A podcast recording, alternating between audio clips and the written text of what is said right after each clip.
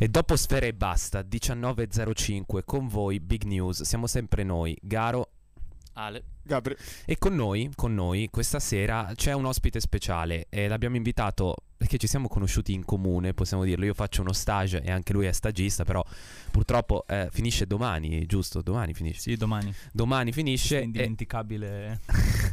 uno sta, vabbè, insomma non possiamo dire altro su, su questo, però eh, ci siamo conosciuti al comune dove entrambi appunto, ehm, appunto facciamo uno stage eh, estivo per quanto mi riguarda e per lui invece anche ri- riguardante la tesi magistrale, Sì, più quindi lungo, ma... più lungo e anche più significativo almeno nel- nell'intenzione. Comunque ci ha raggiunto Dario Bezzo, che è un, eh, uno studente di urbanistica eh, del Politecnico di Torino, giusto? Eh, che gestisce la pagina Urban Pills. Ora, Urban Pills, dopo ovviamente ce lo spiegherai meglio, meglio tu Dario, però è una pagina che tratta di urbanistica in senso lato, possiamo dire, quindi tutto ciò che concerne il mondo dell'urbanistica e della città in generale, che possa essere eh, riqualificazione, rigenerazione urbana, trasporto pubblico locale, ma anche trasporto pubblico, infrastrutture eh, locali e non, giusto? Per- da, da questo punto di vista, infatti, vorrei, vorrei un attimo farti introdurre da te stesso per fare, insomma, capire chi sei, cosa fai e perché appunto hai questa passione dell'urbanistica. Ma allora, io ho studiato urbanistica, quindi appunto questa, ho sempre avuto questo interesse anche per la città, in generale per le città, se vogliamo metterlo al plurale. Ehm, appunto, gestisco insieme ad altri due ragazzi questa pagina che si chiama appunto Urban Pills. Parliamo, diciamo, in maniera Pagina leggera. Instagram, eh, Esatto, ricordiamo. pagina Instagram, sì sì. Ehm, e appunto in cui parliamo di territorio, parliamo di tutto ciò che appunto può succedere, può interessare eh, sul territorio, quindi abbiamo vari approfondimenti e, niente, speriamo, speriamo sia interessante, seguiteci in tanti e La prima marchetta è stata fatta. esatto, la marchetta per oggi l'abbiamo fatta e siamo a posto. No, Sì. eh, comunque al di là, al di là eh, ovviamente de- della, della- della passione per l'urbanistica e, e tutto quant'altro, insomma tutto quello che concerne l'urbanistica, è interessante l'approccio di Urban Pills, eh, almeno eh, per, per- per- per quanto mi concerne, perché è eh, capace di avere un, diciamo, un messaggio, un contenuto diretto che non ha bisogno di filtri, nel senso non nessuno ha bisogno di capire o di masticare Esatto, qualcosa di esatto. urbanistica. L'idea, l'idea era quella di, tra virgolette, posizionarsi tra eh, lo youtuber o il tiktoker generico che fa le- la classifica delle 10 città più belle del mondo e i, non so, i siti piuttosto che mm, le pagine, per esempio quello dell'INU, l'Istituto Nazionale di Urbanistica, che eh, appunto sono, diciamo, molto mirate a i Più professionisti, esatto, e più tecniche. Noi appunto volevamo aprire un po' di un, un po' il discorso, però avendo comunque un occhio tecnico, un occhio Esatto, proprio a questo proposito anche prima ci, eh, ci siamo detti fuori onda di come di che questa puntata aveva proprio questo obiettivo, quindi di avere un linguaggio medio, non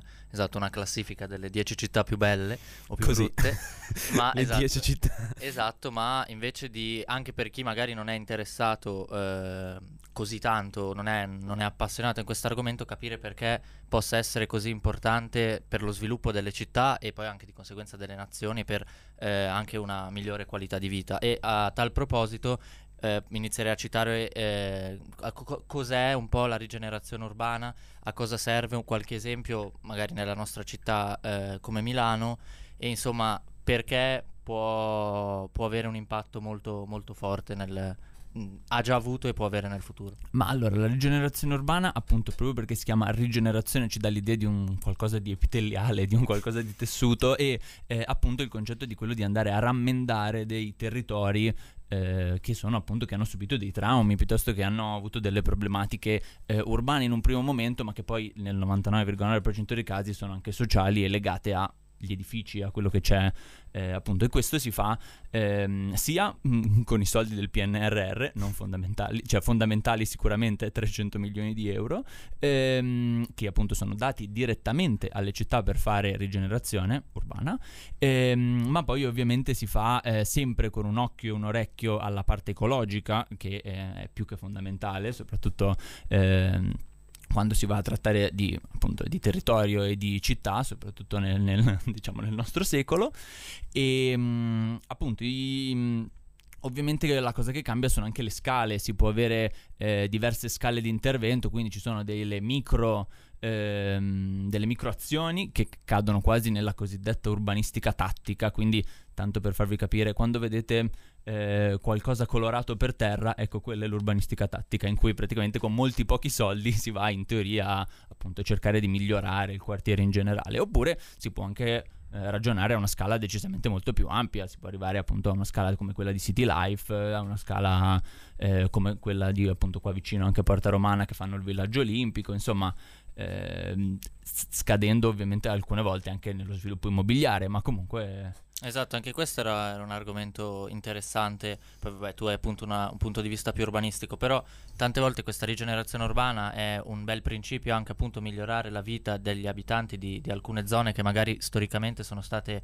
meno fortunate o cu- a cui la città o insomma le istituzioni hanno prestato meno attenzione, viene riqualificata, viene rigenerata e poi gli stessi abitanti che hanno vissuto in un quartiere meno bello, meno eh, attraente per 30-40 anni, poi non riescono più a vivere nel loro quartiere abbellito, ma eh, che è stato talmente abbellito, comunque che è diventato talmente di moda, possiamo dire, o talmente attraente. Si è gentrificato. Esatto, in, pra- in, in, in esatto. una parola si è gentrificato. Appunto, vorrei, vorrei cioè, sarei curioso di, di, sentire un po' la tua idea su questo. Sì, sì, beh, certo, questo è un grosso problema. Infatti, tendenzialmente una rigenerazione urbana fatta in una maniera accurata, in una maniera decente, eh, dovrebbe appunto mantenere tutta una serie di eh, caratteristiche tipiche del luogo che andiamo a rigenerare. Per esempio, una cosa tipica che si fa nella rigenerazione urbana è andare a mantenere tutta magari una serie di botteghe, piuttosto che una serie di piccoli negozietti, piuttosto che appunto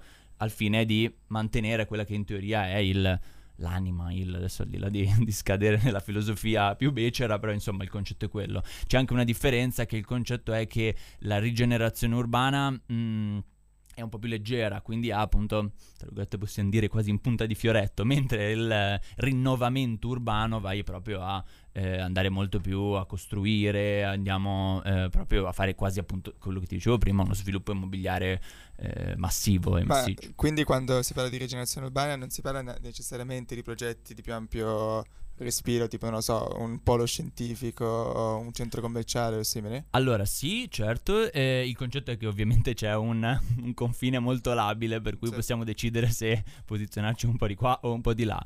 E, ehm, ovviamente ci sono delle azioni e in generale eh, delle costruzioni, perché se appunto mi parlavi di un polo scientifico, che possono appunto fare da volano per la rigenerazione urbana. E, e appunto... Mi viene in mente il caso di Scampia che hanno fatto il polo di medicina qualche mese fa, l'hanno aperto ex novo. Sì, della Federico II, sì. esatto. E penso che fosse, l'intento fosse proprio quello di cercare di... Esatto, sì, sì, il concetto, il concetto è quello. Eh, purtroppo non, non sempre, non sempre diciamo che la, va in porto, esatto, sì. che riesce. No, in realtà volevo, scusami Ale, volevo aggiungere un'altra cosa su quanto dicevi prima sugli interventi di urbanistica tattica, perché accanto a casa mia ne hanno fatto uno, proprio come dicevi te, hanno colorato due, sì. due, due pezzi di strada, fondamentalmente messo tre panchine, e due campi da ping pong e come dire, con un costo totale di qualche migliaio di euro, penso. Esatto, per, perché è anche una caratteristica. E in realtà ha cambiato veramente la vivibilità di quel posto, perché è una piazzetta, insomma, che era estremamente grande per quante macchine ci passassero, quindi era assolutamente eh, fattibile senza dargli nessuno questo tipo di intervento. E ad oggi appunto ci sono tutti i ragazzi che escono, i bambini esatto, esatto. dalla scuola, insomma è una cosa molto impattante in realtà. È una cosa molto impattante che ha, appunto come sottolineavi tu, un costo più che mm, secondo contenuto. esatto contenuto e... sì che poi questo, questo tipo di interventi eh, da quel che so sono anche eh, diciamo chi per primo li ha, li ha propugnati è stata la sindaca di Barcellona se non sbaglio che eh, mirava a eh, Barcellona è costruita, specialmente una parte, a griglia praticamente, come se la vedete dal satellite su Google Maps, è come se fossero delle griglie, ci sono i palazzi che formano dei quadrilateri, de- detta come va detta, e in cui ovviamente tra cui passano, passano le macchine tra, tra, diciamo ogni sviluppo di, di palazzi e, e, e, altro, e si vengono a creare dei, dei sorte di angoli, no? di incroci e su questi incroci è stato fatto, alcuni ovviamente, non, non tutti, fatto, sono stati fatti interventi di urbanistica di questo calibro, quindi non esageratamente costosi, ma neanche esageratamente, insomma, eh, con l'obiettivo di cambiare radicalmente il tessuto, il tessuto, il manto stradale o insomma il tutto. Eh, però sono stati messi, non so, ehm, in, un, in, un, in, uno di questi angoli è stato messo un, uh, dei giochi per dei bambini con la, uh, la pittura, cioè pitturando la, la, strada sotto, qualche pianta con i vasi sopra eh, e anche questo poi magari parleremo anche del perché continuano a mettere delle piante coi vasi, specialmente in nuove rigenerazioni urbane, eh, perché è curioso, sentivo che, che, c'è molta gente che si lamenta del, del motivo per cui non mettono, eh, non piantino proprio gli alberi per strada, però ovviamente al di là del costo ci sono altri motivi, ma insomma hanno fatto tutti questi, questi, questi interventi, hanno cominciato a dettare legge, tra virgolette, come parametri eh, in tutta Europa, in tutto il mondo, di riqualificare delle zone anche di non esagerata grandezza, però con interventi di, di un costo esiguo e eh, non particolarmente pesanti anche per la popolazione, no? da, da, non stravolgere completamente le loro abitudini, tipo da chiudere completamente una, una certo. strada da un giorno all'altro, come hanno fatto ad Amsterdam o a Groningen, non mi ricordo ora, qualche giorno fa. Comunque, insomma, no, è interessante. La cosa che, la cosa che sottolinea è appunto uno dei piani più famosi che si studia anche nel nostro corso e la cosa è possibile perché, perché ehm, quando viene progettata eh, quando, quando Serdà, appunto, che è uno degli, degli urbanisti più famosi, ehm, pensa appunto a questa città. Eh, tra parentesi, con in deciso distacco con quello che era il centro storico di Barcellona, che infatti lo vedete subito anche appunto da Google Maps, i, eh, gli isolati sono in realtà con gli angoli tutti smussati e questa cosa è possibile proprio per, eh, appunto, l'urbanistica tattica riesce ad atterrare proprio per eh, questa cosa di avere gli angoli smussati e quindi dello spazio, tra virgolette. Eh. Sì, che tra l'altro anche ora mi metto, diciamo, faccio l'avvocato del diavolo nei panni di un guidatore, è anche più comodo perché ha più visibilità avendo, avendo gli angoli smussati. Se tu poi da urbanista ci vai a mettere, eh, non so, quel campo da ping pong, quel, quella, sì, pit- sì, quella pittura, esatto. sculturetta, così, diciamo, prendi due puccioni con una fava, perché poi... Però, nonostante questo, insomma, eh, sono susseguiti anche interventi più, di più grande calibro, come stiamo vedendo nel corso degli anni. Ed eccoci tornati su Big News, bentornati a tutti e adesso affrontiamo un tema invece un po' più spinoso, un po' più polarizzante potremmo dire, anche l'urbanistica e la mobilità possono eh, insomma... Scuotere gli animi. Esatto, scuotere gli animi e adesso capirete il perché, ovvero perché parliamo della zona 30 o della città 30 o della nazione, no, la nazione 30 non ha niente 30 sulle autostrade, autostrade forse. sulle autostrade. Però a parte gli scherzi parliamo della città 30, ovvero l'idea che eh, intere città o comunque eh, grosse vie, eh, scusate, tante vie a parte le grosse vie di scorrimento possano avere il limite di 30 km all'ora per eh, eh, questioni di sicurezza soprattutto e anche per ridurre l'inquinamento. Quindi l'idea, poi Dario ci spiegherà meglio, appunto è che eh, andando più piano si riduce uno il rischio di incidenti e nel caso in cui questi succedano eh, sono di uh, un'entità minore, potremmo dire, ma quando insomma, si è iniziato a parlare di di quest'idea all'inizio, mi sembra all'inizio di quest'anno, era un consigliere comunale a Milano, mi sembra avesse presentato sì, un ordine del giorno e da lì è finito sui giornali eh, dicendo dal 2024 tutta Milano a 30 km all'ora e tutti, sono, no, non tutti, ma una buona parte dei, dei cittadini milanesi si è, si è, sfogata sui social tanto. Oh, oh secondo me non solo cittadini milanesi, ma anche gente che viene da fuori a Milano qui, qui, in macchina, ah, i cosiddetti city users. esatto, dato che qua ci ascoltano, io no, non entro in questi particolari, ma fuori onda sono pronto a discutere. Diciamo che tutti i cittadini milanesi, cioè non tutti, appunto, una parte dei cittadini milanesi si è, eh, insomma, si è molto arrabbiata contro questa eh, proposta, perché è ancora tale, eh, perché insomma c'è l'idea che bisogna andare veloci, bisogna fare eh, già 50 all'ora va bene perché dobbiamo ridurre la velocità se non ce n'è bisogno secondo, secondo appunto queste persone. E quindi niente è un argomento secondo me molto, eh, molto interessante perché anche eh, una mia considerazione, cioè la direzione è quella comunque di rallentare le auto, quindi questa battaglia è una battaglia di pura resistenza, cioè non c'è una, un controargomento, è solo cercare di rallentare con anche alcune ragioni eh, questa, eh, insomma, queste proposte dal diventare legge, dall'essere applicate. E quindi insomma è un po' difficile capire eh, cosa possa succedere se non appunto un rinvio, un rinvio, un rinvio fino a che poi la pressione sarà, sarà molto alta. Ma allora, eh, diciamo che in generale in ambito urbano si, dec- si tende sempre a fare man mano le cose, non a imporle dall'oggi al domani e appunto il, ehm, il 30 all'ora come limite è- va sicuramente verso questa direzione, così come eh, ha funzionato molto bene per eh, la- l'area C che ad- si chiamava EcoPass, mi sembra, però comunque il concetto è questo e gradualmente abbiamo accompagnato, tra virgolette, le auto al di fuori del centro storico. Ma allora partirei con una dichiarazione, cioè che nel 2021 l'assessore eh, del comune di Milano ha detto che nel 2050 non ci saranno le auto a Milano. Nel- in tutto il territorio. In tutto il territorio del comune, Del di comune Milano. Ehm, ecco, è un po' forte 2050, però insomma, il- giusto per far capire il concetto, il mindset che c'è dietro. Ehm, allora, ad oggi il- il, ehm, le zone a 50 hanno una serie di vantaggi. Allora, eh, sicuramente, giustamente la cosa che mi dici tu della sicurezza sulle strade, ci sono vari studi per cui... Le zone a 30. Esatto, sulle zone a 30, sì, scusatemi. Ehm, appunto, ci sono vari studi per cui se ehm, una persona viene investita al di sotto dei 37, 30, adesso poi a seconda di dove mettiamo il parametro, tendenzialmente mm, sopravvive. Esce meglio. Esatto, ne esce meglio.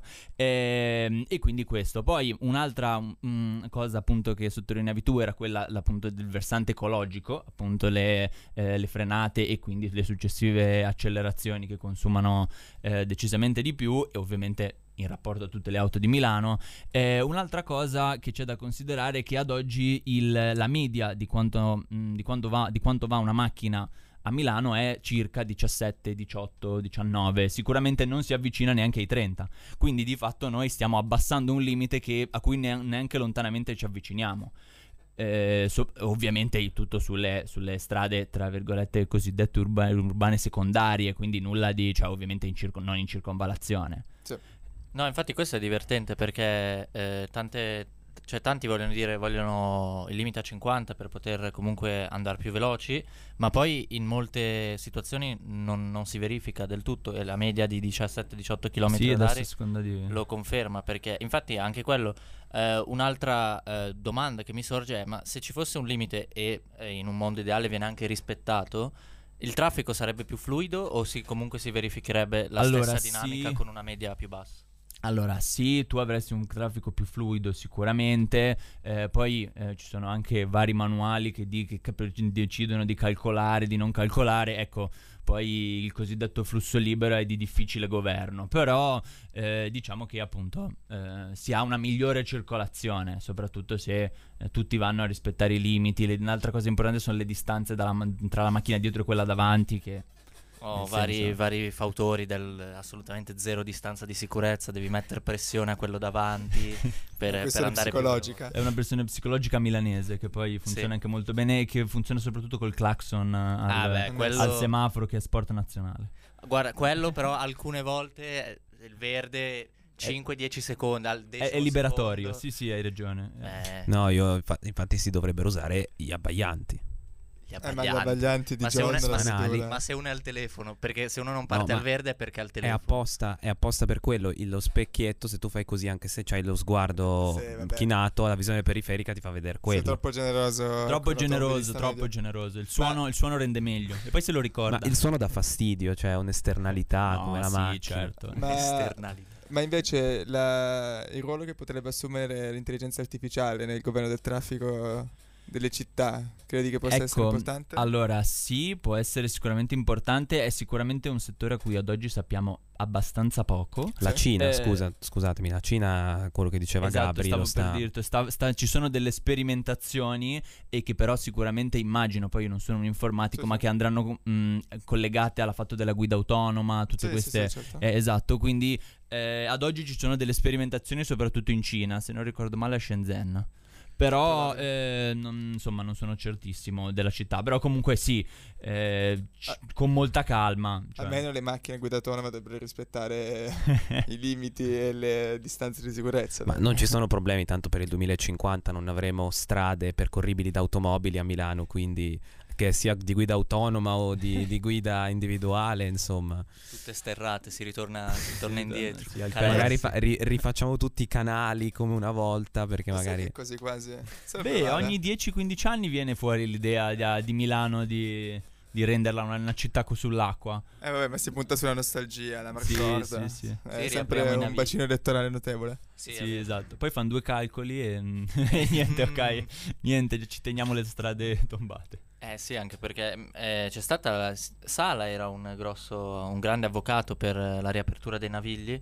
Poi si è, si è- si è un po' affievolito secondo me il movimento e eh, l'occasione era la- l'apertura che avverrà tra circa un anno della tratta occidentale, centrale occidentale dell'M4. Eh, Detto in questo modo sembra tipo il valico Esatto, sembra- occidentale, ci siamo 3 Eh, chilometri. Valico dei Esatto. Giovi di San Cristoforo sul naviglio. La parte eh, oltre San Babila della, dell'M4, però insomma è, è stata, è stata persa questa occasione, persa o comunque mancata, non so se sia un bene o un male. Sarei stato curioso di vedere il naviglio, la 94 con la, con la barca, però, però no. E anche l'idea era, almeno Sala diceva così, che era per ridurre il traffico. Cioè l'idea è c'è troppo traffico, non c'è più una strada, mettiamo l'acqua e... Sì, beh, il concetto è che appunto anche il potenziamento del, del, TP del TPL, scusate, del eh, trasporto pubblico locale è, è appunto è quello l'obiettivo, cioè andare a, non dico a non farti utilizzare la macchina per forza, ma a Disincentivare. esatto, disincentivarti l'utilizzo. Anche questa infatti è una questione che spesso insomma eh, suscita grandi proteste e dibattiti.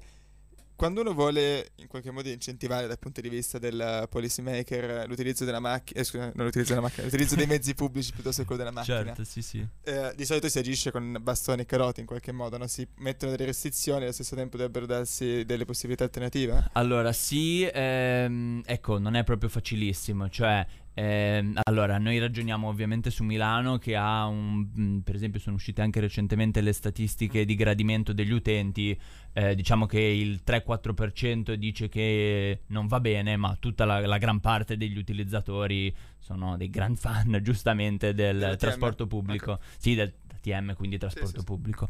E mh, ecco, non è mai facile, bisogna sempre andare, giustamente come dicevi tu, il bastone e la carota. Ehm, c'è anche un concetto legato alla generazione. Eh, tendenzialmente ci sono mh, delle persone che ehm, non, non assolutamente rifiutano il- questo concetto. Eh, però ehm, ci stiamo avvicinando. Diciamo che eh, se nel 2050 dobbiamo arrivare a a non avere macchine in città, dobbiamo correre. Quella direzione, certo. sì, cioè una direzione lontana, ma ci, Sì, sì, sì. ci arriveremo. Forse. Una direzione giusta, però. Comunque, no, è interessante anche il dibattito, diciamo, intragenerazionale che menzionavi prima. Magari può essere anche spinoso e ostico da parlarne, però è obiettivamente vero che c'è una parte di popolazione, specialmente i più anziani, che non sono neanche. eh, non sono secondo me neanche abituati a pensare una città in termini di per- insomma percorribile con esclusivamente il trasporto pubblico completamente non sono non sono abituati. Eh, per esempio, io parlavo eh, al mercato, ora eh, è, una, è un'esperienza personale, però mi- è rilevante. La dico, parlavo al mercato con due signore che dicevano: Ah, ma eh, ora metteranno eh, le ciclabili su eh, una via di Porta Romana molto grande che si chiama Via Piacenza, in cui fanno il mercato. Che ha tutto lo spazio per poterla mettere, una ciclabile così, insomma loro dicevano metteranno una ciclabile così, ma com'è possibile? Ma io dove parcheggio la macchina dovrebbe esserci parcheggio, parcheggio libero, questa, questa è la soluzione. Poi cioè alla fine la ciclabile che vogliono mettere è semplicemente disegnarla, capito? Cioè è, è- è solo il pensiero, no? Di, di- di immaginarsi che eh, il parcheggio venga tolto, che il diritto di andare a 50 all'ora di fianco a una scuola gli venga tolto, il diritto di andare a 50 all'ora di fianco a un asilo nido, a un parco, eh, gli venga tolto. Cioè solo questo proprio...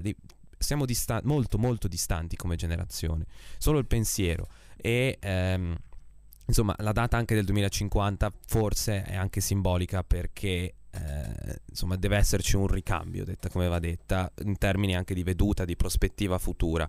E Milano, da questo punto di vista, almeno in Italia, è una città perfettamente percorribile sia in bicicletta sia coi- coi- col trasporto pubblico locale. Sì, dipende anche cosa devi fare, ovviamente, però sì, nel senso, se devo andare in università ci vado sicuramente in bici, se devo andare a eh, fare 50 consegne non è, non è possibile che io giri in bicicletta per ovvi motivi. No, infatti poi Eh. anche con i mezzi di, di- di soccorso spesso emerge questo dibattito ad Amsterdam o in altre città, mh, specialmente mitteleuropee, insomma mi viene, mi viene da pensare, però in altre città che sono state pedonalizzate, barra, eh, chiuse al traffico, in generale sono state, in cui le macchine, la circolazione delle macchine è stata accantonata quasi completamente, c'è sempre questo dibattito no, che sorge, dicono ok, i mezzi di soccorso per dire, però anche là forse bisogna anche pensare a soluzioni alternative, quali non esclusivamente l'ambulanza gigantesca, ma automediche o non so, se proprio dovessimo pensare anche in termini generali e eh, grandi di prospettiva, diciamo anche più medicina di prossimità, mi viene da dire più cliniche di quartiere, perché poi alla fine la mobilità, il discorso sul- sull'urbanistica, eh, passando per la mobilità anche, è un discorso che eh, va a confluire tutto nella qualità della vita, nella vita di tutti i giorni però di un cittadino dentro una città, perché eh, pedonalizzando, eh, chiudendo al traffico, eh, mettendo piste ciclabili, fanno sì che anche gli spostamenti, tra virgolette, day to day dei, dei cittadini vadano a diventare più piccoli, vadano a essere più ristretti e quindi più servizi hai tuo, nella tua cerchia, nella tua, ehm, nel tuo quartiere, nella tua zona e questo sarebbe anche bello parlare delle 15 minute Esatto, cities. stavo per dirti, quello che stai evidenziando è la, mina- la- la città dei 15 minuti, adesso, oppure se vogliamo dirlo in inglese che suona sempre meglio.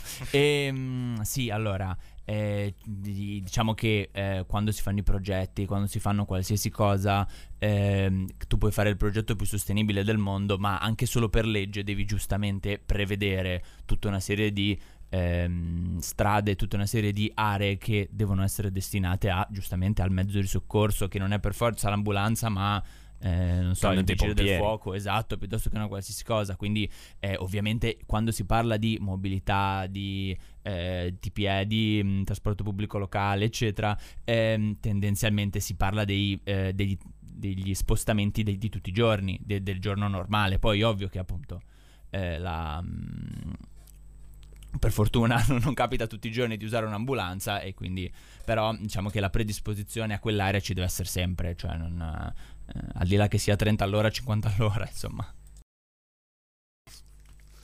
Ed eccoci tornati con il terzo speak della serata e passiamo a un argomento tanto caro a molti milanesi, soprattutto quelli che sono più appassionati al calcio e alle due squadre meneghine.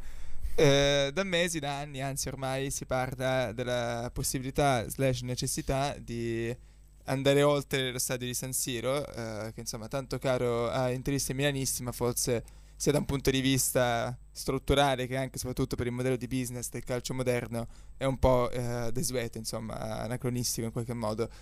E, e appunto si parla di progetti di vario genere. E visto che ci hai appena detto che hai fatto la tesi di triennale su, su questo, ti chiederemmo di esporci un po'. Ma sì, allora diciamo che lo stadio è adesso non perché io sia un tifoso milanista, ma perché serve, Cazzo. diciamo. Sono, sono in minoranza, guarda. Sì, Eh, tra lo l'altro, so. scusate, non abbiamo citato che l'Inter ha perso la finale Eh di sì, eh, Champions. vabbè, cioè, giusto. ho glissato Te- però. testa sì. alta.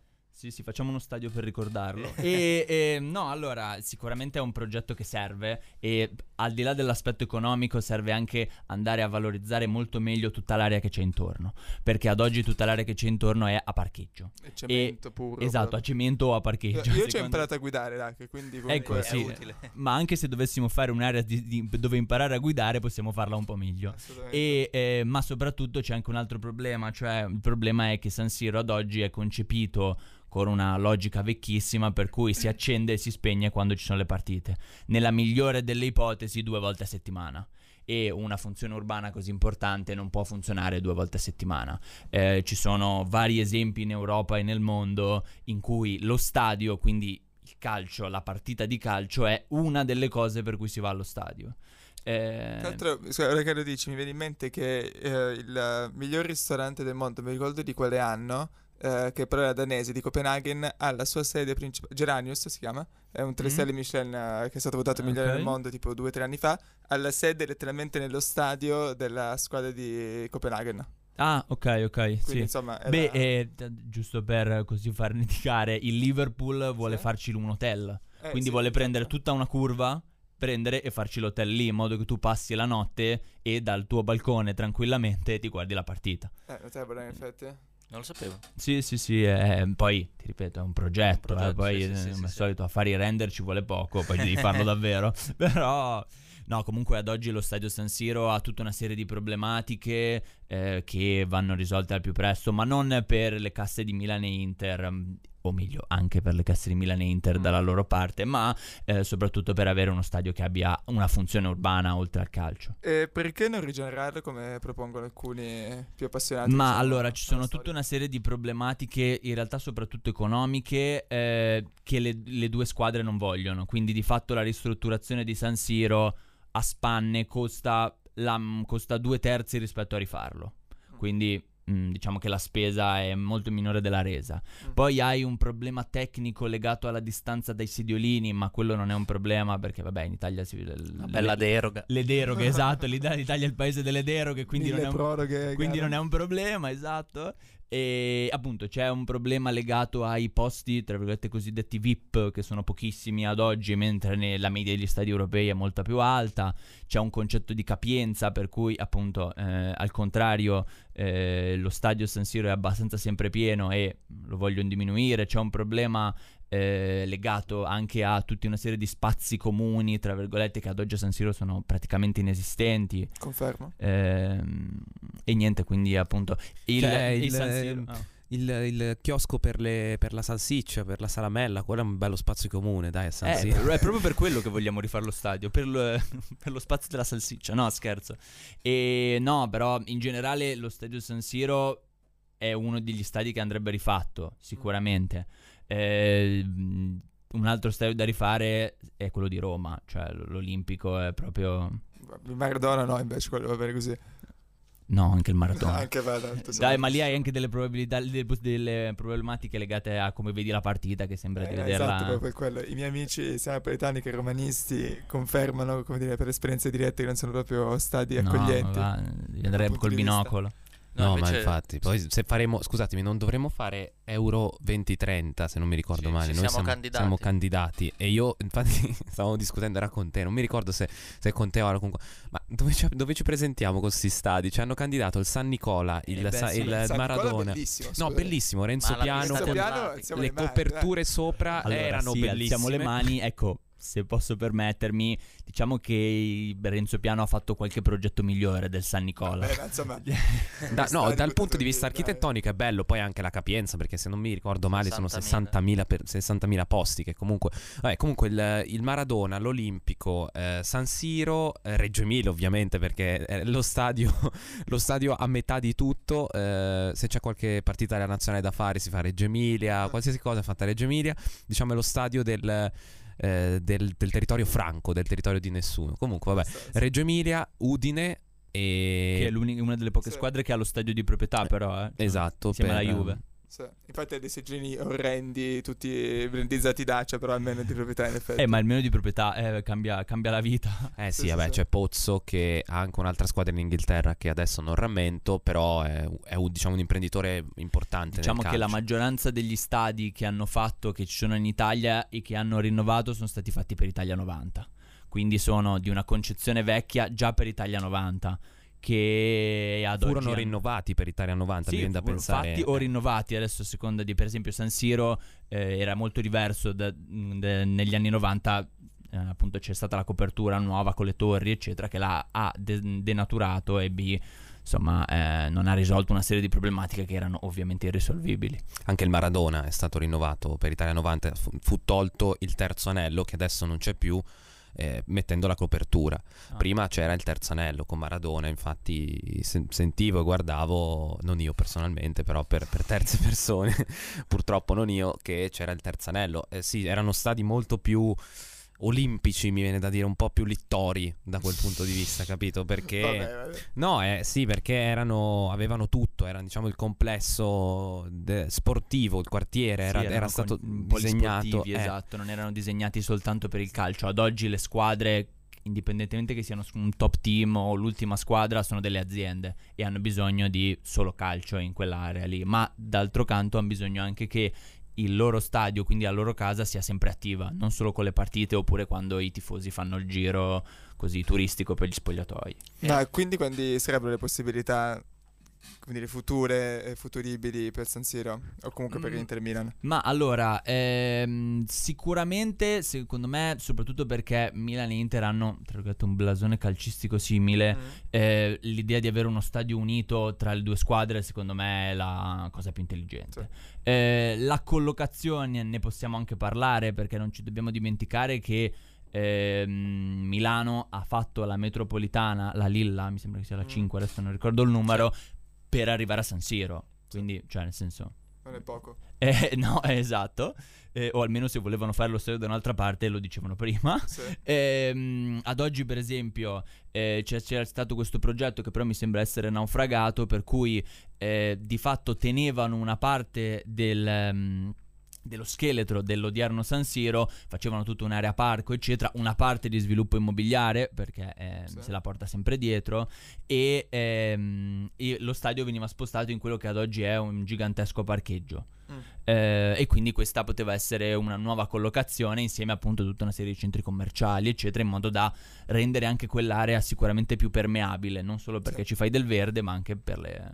Tra l'altro San Siro è veramente in una posizione strana perché poi accanto a San Siro, oltre che il parcheggio che è grande quanto un coltello, c'è l'ippodromo che è un altro... Anche quello è un'altra problematica, sì, eh, che andrà risolta. Eh, sì, eh, perché, perché... è mezzo inutilizzato, poi adesso ci hanno fatto i concerti. Eh sì, tempo. noi dobbiamo contare che San Siro ad oggi, al di là di Londra, che va bene agli stadi mh, infilzati tra, sì, sì. tra i tessuti urbani, ad oggi la parte di San Siro è ovvio che non è in centro, non te lo dico, però non è così tanto in periferia e Ah. questo potrebbe essere una cosa positiva da tenersi perché ad oggi, quando l'hanno costruito, mi sembra nel 28, il primo... È possibile, Sì, ricordo. 1928 se non ricordo male. Ehm, poi la città è avanzata e l'ha di fatto raggiunto e anche superato. sì, sì. Eh, No, e tra l'altro, per insomma, dovere di cronaca, sono usciti negli ultimi giorni proposte- nuove proposte su eh, terreni su cui, eh, in questo caso mi sembra il Milan voglia fare lo stadio eh, perché, sì, esatto. perché poi, esatto, Milan e Inter potrebbero fare lo stadio assieme, ma eh, sono emerse eh, problematiche per cui sembra che non, non riescano a portare avanti questa collaborazione e uno è nel eh, comune di San Donato tra l'autostrada e la ferrovia mi sembra quindi a sud-est di Milano e invece un altro è eh, in Viale Puglie, quindi non lontanissimo da qua, vicino a Piazzale, in zona Calvairate per intenderci, quindi a sud-est ma nel comune di Milano. E eh, appunto sono uscite queste proposte, eh, ne stanno discutendo perché Sala due giorni fa ha sbottato in consiglio comunale dicendo che il- appunto i, co- i consiglieri comunali in due anni non avevano portato nessuna proposta e secondo me Sir- questo argomento diventerà ancora più importante in chiave politica e intanto lo stadio, cioè anno dopo anno, mese dopo mese di discussione, rimane lì e si pensava ah, Sì, sarà sì. battuto nel 2020 e deve stare su fino al 2026 per le Olimpiadi.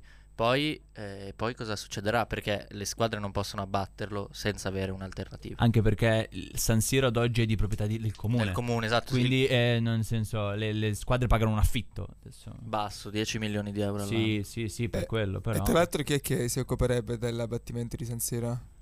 Eh, beh, immagino comune. chi fa sviluppo immobiliare, quindi Ok. Milan e Inter. Ok. Adesso.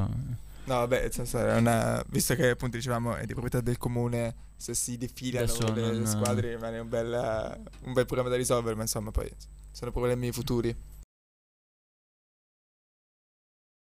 Ed eccoci tornati. Dopo aver parlato per esteso della questione relativa a San Siro, tra di cui tra l'altro non conosciamo eh, le implicazioni e eh, la conclusione, insomma, come si concluderà, eh, è, tutto, è tutto da vedere. Non la sanno neanche loro. Non Non, ne sanno- hanno neanche idea, è quello il problema. È que- no, il classico dibattito che non- uno fa un passo avanti, un- poi l'altro fa un- due passi indietro, poi l'altro fa due passi avanti l'altro fa tre passi indietro. Vabbè, insomma, dopo aver parlato di San Siro e di rigenerazione urbana, soffermiamoci un po' di più sull'aspetto della mobilità. Ora, eh, il tema che stiamo per affrontare non riguarda esclusivamente la mobilità urbana, come, come- come ci confermerai, giusto? È più... Allora, diciamo che. eh, vabbè, adesso parleremo di mass. Eh, quindi- parliamo di-. Dia- diamo il nome. Esatto, diamo il nome alle cose. Che quindi il concetto è che eh, MAS sta per Mobility as a Service. Quindi il concetto ehm, è quello appunto di eh, andare ad integrare tutte le varie forme di trasporto. Allora, eh, potenzialmente non è solo urbano, praticamente però essendo un- una sperimentazione, un qualcosa che sta iniziando, è urbano perché è ovviamente tu il trasporto pubblico locale funziona meglio dove c'è una densità abitativa un po' più alta, semplicemente senza, senza particolari. Però sapevo anche dei parcheggi di... Esatto, il concetto è che tu ehm, hai un'integrazione della mobilità. Eh, questa integrazione passa tendenzialmente verso la rinuncia all'auto privata, ritornando appunto su quello che dicevamo prima. E... Ehm, ma appunto integra anche la possibilità di avere la sosta, così come la possibilità di avere all'interno del tuo pacchetto di mobilità degli eventi, quindi tu hai, eh, non lo so, la, il teatro e eh, compri il pacchetto che ti dà il biglietto del teatro, certo, ma che ti dà anche, non lo so, il bike sharing per andare all'andata il car sharing per il ritorno e un ultimo pezzo di tram. Il concetto è che appunto si va a vendere dei pacchetti di mobilità che eh, si adattano e sono fatti in prima persona dall'utente che va a utilizzarli e che quindi decide se eh, non lo so, vuole fare pochi trasbordi a piedi e quindi anche pochi metri decide di farli con la micromobilità, quindi non so, il, lo sharing del monopattino piuttosto che di una qualsiasi diavoleria si inventeranno. Ehm, appunto per avere un'integrazione generale e per avere una mobilità molto più ottimizzata. Molto... E tutto questo in un'unica app. Tutto questo in un'unica app, sì, eh, che verrà poi ovviamente sviluppata dai vari, d- dai vari attori, ehm, ma soprattutto anche in un'unica app in cui hai, tu hai anche il ticketing e quindi vai a pagare definitivamente senza dover eh, tra virgolette, fare 50 microtra- microtransazioni. Eh, è tutto, infatti, da questo punto di vista facilita tantissimo la vita del, dell'utente medio che non si te- trova costretto a avere l'app per il trasporto pubblico, l'app per Esatto, la sharing, esatto, un è quello.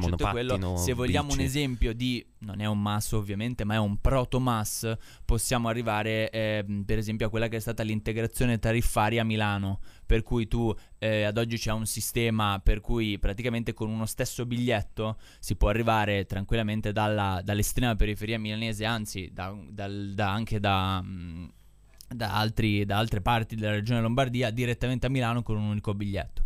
Questo è un concetto di proto mh, molto embrionale, ma mass, giusto per dare un'idea, un concetto.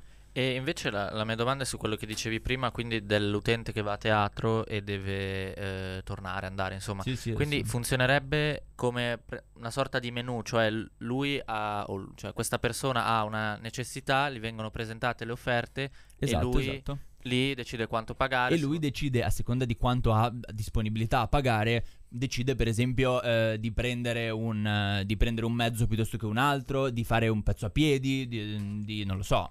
Sì, sì, no, beh, era perché di- ero curioso di capire appunto come, come funzionasse se...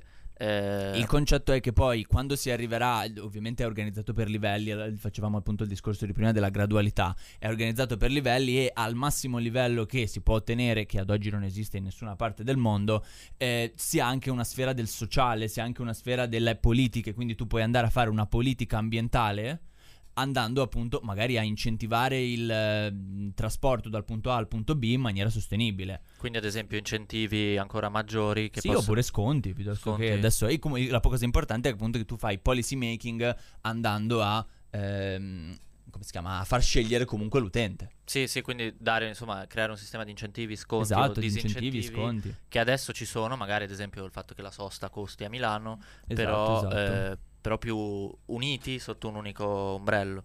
Sì, sì, beh, ci sono anche, ovviamente, come diceva prima, anche il, il concetto del bastone e la carota. Eh, per esempio, non so, Oslo ha deciso di usare il bastone togliendo il 90% dei parcheggi in- nella, come si chiama, all'interno della città. Ah, così, ma eh, in, gradualmente. maniera, in maniera poco graduale. poco graduale, possiamo- sì, sì.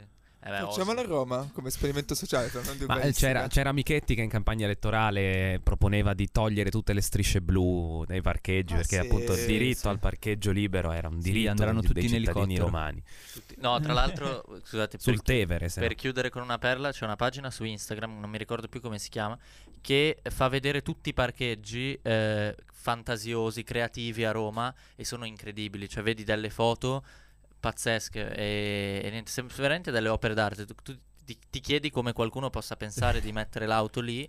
Loro E- sì che meritano gli incentivi. Esatto, loro sì. Quello è il esatto, genio. Esatto, esatto. Eh, ragazzi, siamo arrivati anche alla conclusione di questa puntata. Innanzitutto ringrazio Gabri Grazie a te. Che- Ange. no, Questa- ringrazio Ga- dei saluti che ogni volta Rin- no. Cambiano, esatto. Eh sì, no, ma ringrazio Gabri perché non sappiamo se eh, sarà ancora Ah, a Milano. Era per- c'è- c'era un motivo. No, ok, allora in, questo, in quel Perché- caso sì. Vabbè, se- esatto. se, ripasso, ripasso anche dalla radio. Esatto. Dai, caro. Gabri, sì. Eh, io non, eh, non ho niente da dire. No, niente, Sono- infatti de- devi salutare. Eh, no, io invece, volevo Esatto. ringraziare. No, esatto. Ringraziamo, ringraziamo Dario che c'è. Grazie a voi che mi avete sopportato un'ora. No, eh, ti abbiamo chiamato apposta per fare quattro chiacchiere sull'urbanistica. E ringraziamo anche Ale a questo punto. Scusa. Grazie, grazie. Grazie Ale. E ci vediamo alla prossima. State sintonizzati sui canali di Big News, Instagram. Eh, e così come Big News anche Urban Pills ehm, su Instagram urban-basso Pills ehm, seguiteci a tutti i canali social che, che riuscite a iscrivervi Instagram eh, Telegram ehm, Spotify. Vimeo eh, e Voi siete super tecnologici, avete Sì, un no, sacco di sto- canali. stiamo Sta scherzando delirando. e alla prossima ciao. Ciao.